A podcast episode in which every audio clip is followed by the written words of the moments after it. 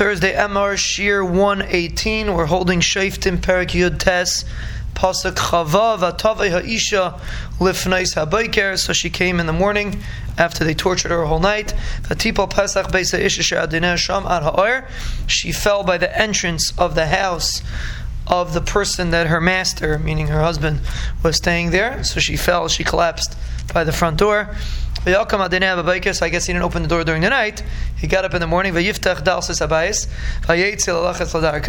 went out to go on his road. I guess he forgot about his wife. I'm not sure how that worked exactly, but apparently he didn't know what happened to her, so he just figured he would go. I guess he didn't know what was going to happen to her apparently. But he so he walks out to go.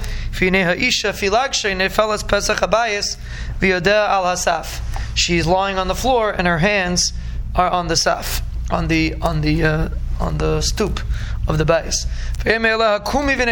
Let's go, let's go home. She didn't respond.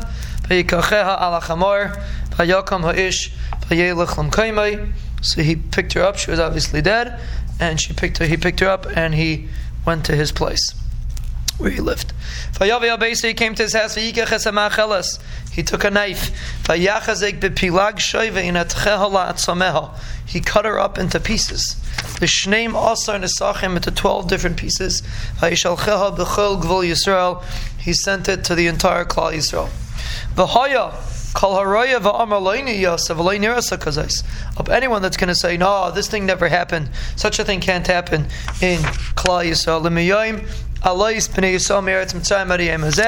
If someone wonders and says, is it possible that such a thing could happen from the time we went up to Mitzrayim until today? Simu lachem aleha utsu vidaberu. Make an eitzah, speak about it, and figure out what to do about this. And again, there was no malachim now, so it was each shevet on their own. Whatever you know, every shevet was on was its own governing system, and each shevet had to take care of it themselves.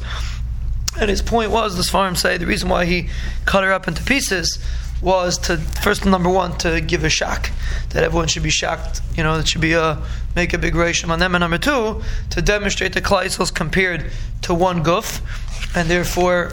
If he, she showed that just like uh, Klal has to come together, just like over here he broke up the guf into twelve pieces, so he has to show Klal that each we're all one, we're all avarim from one guf, and we all have to make sure to take care of this problem. Now, the reason why there were 12, really there should be 13, because there were 13 Shvatim, but he didn't send to Binyamin, because Binyamin was the source of the problem. So he sent to 12 Shvatim besides Binyamin, and his point was that everyone should do it. Let's get an Eitzah, let's figure out what to do, and, uh, and let's, uh, let's do something about this. Everyone went out, they all came with Achdus, the whole Klal Yisrael, the Midon, Fa'ad Beersheva, from Don to Beersheva, the entire Klai of Eretz Gilad. El Hashem HaMitzpah. They went to Mitzpah, they all gathered together. El Hashem HaMitzpah. That the there was Hashras Shechina over there, the Mefarshim say, when they gathered over there, that's why it says El Hashem. There was no Mishkan and Mitzpah, but they gathered together.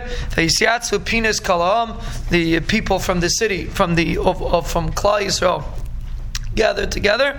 Each pinos, meaning each one was in his own corner, separate. They didn't want to. Uh, they didn't want to. They didn't mish together. That's the Mitzudas learns.